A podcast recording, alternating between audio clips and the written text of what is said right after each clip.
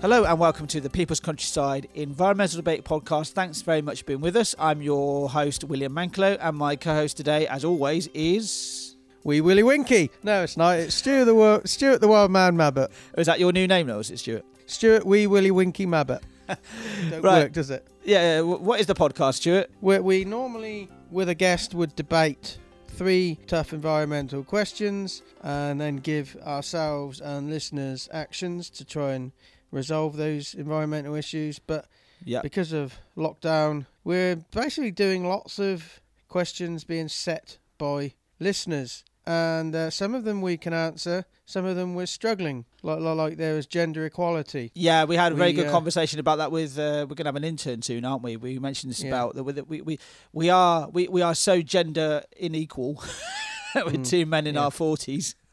you know, uh, one at one at You one end of the forties, the other. subject. Yeah, you need you need it. Yeah, you need it. The yeah, Yeah, what's and it called? generally a female guest. exactly. Yeah, or just somebody of a Uh, different I, gender. I'm looking forward. I don't know about you, but uh, I, I I was in lockdown, solid lockdown for about four months, and now I'm in an ease version of lockdown. I need some female company, William. yeah, I'm gonna. I'm just gonna leave that to hang. Right, we're gonna. We're, today we're gonna. we're today. How we're, can they contact us, William?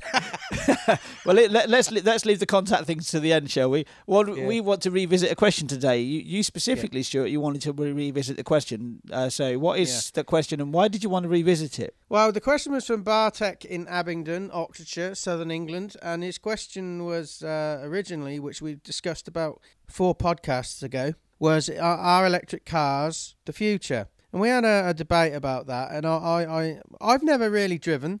Uh, and I don't really know about electric technology, but with Bartek, uh, the information he sent me, he, he was questioning whether it was the future because he felt the batteries needed to be uh, replaced more often, and various people had spoken to both you and I and felt the same. Yeah, Well, the reason I wanted to revisit it is because since then I've been doing a bit of research, and there does seem to be uh, a debate saying that uh, batteries in electric cars actually can last five, ten years, if not longer. yeah. I think we were having a conversation the other day, and how you were mentioning it. it can, they can last up to ten years, uh, but it's Yeah. where it, it. So it's it all comes down to where we get the the lithium from for the batteries, right? Well, in part, but I, I, I do question, always question. Okay, a battery may not be able to be need to be replaced in an electric car as often, but exactly what is the difference between an electric vehicle battery and a and a, and a petrol and a diesel car battery? Because it's not just uh, does it have to be replaced. It's are those uh, component parts once the thing is finished, is it reusable? Is it not? yeah, Uh, and just because it's replaced less often, it doesn't mean it, it, they could have more toxins in. But the lithium you're talking about, a lot of electric cars seem to run on lithium, as far as I can tell. And interestingly, the Rutherford Appleton Laboratory near Didcot in Oxfordshire, th th they did a lot of the, the original uh, research on electric car batteries. okay. Um, I, I didn't realise that. Anyway, the lithium. They do a lot there, don't they? In that Yeah. in that laboratory. Yeah, the the lithium. There is a financial consideration to this because we import an awful, awful lot of the lithium for the batteries. But there is evidence that a lot of the deserted tin mines down in Cornwall, there is evidence that they discovered lithium while they were doing the mines. So we have our own source of lithium. So financially, we could actually produce it ourselves and not import it. But Yeah. we're still having to mine the damn stuff. There's still an environmental impact.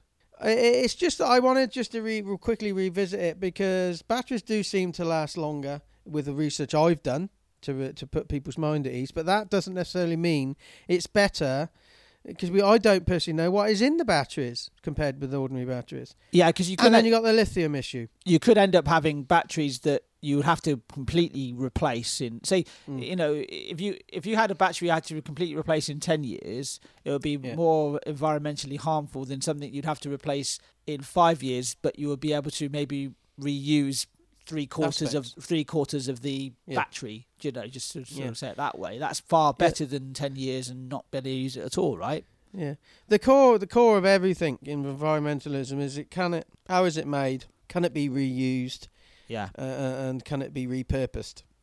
Yeah, there's a, there's the whole scale of you know when we talk about recycling because really Yeah. in essence that's what we're talking about is Yeah. it, the first step is do you need to get a new one in the first place Yeah. regardless of whether you need to whether you can recycle it do you need it in the first place in this instance of course you do need one if you, if you've got an electric car you need to replace Mm. your battery but you know surely the technology will be moving toward and you'd like to think it's going to move towards more reusable more re, re- yeah re, more Mm. reusable batteries you know you might Mm. be have to replace a certain part of it that's sort of Mm. maybe still not great for the environment but it's better Mm. because you're not getting all the you're not getting all the materials right Yeah, that- to go back to people's concerns in the original podcast when when we discussed this, where people were saying that they were concerned the batteries had to be replaced more often, it does seem that they don't have to be replaced more often in electric cars. But I still say that doesn't mean it's the right way to go because, as I say, what is actually in that battery?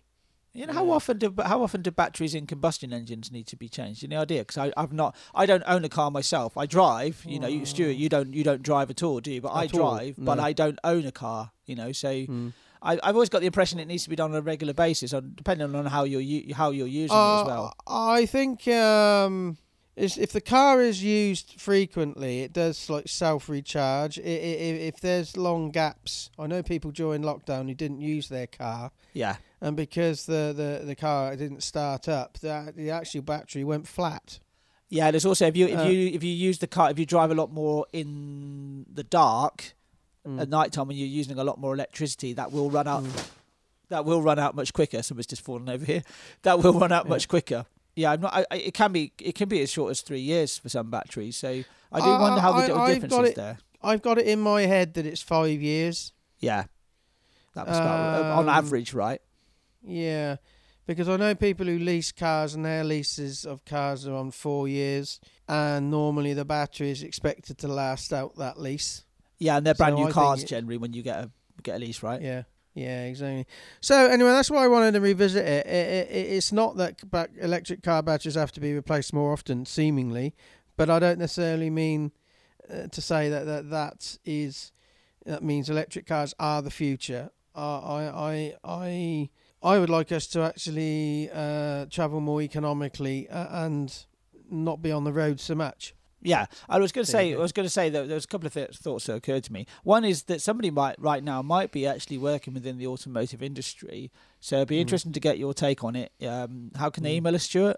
They can email us at the people's countryside at gmail.com. And any women who like to keep us company can use the same email.